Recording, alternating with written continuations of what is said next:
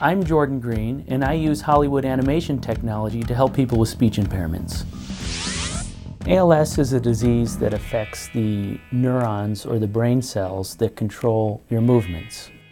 And then we'll put two on the eyebrows.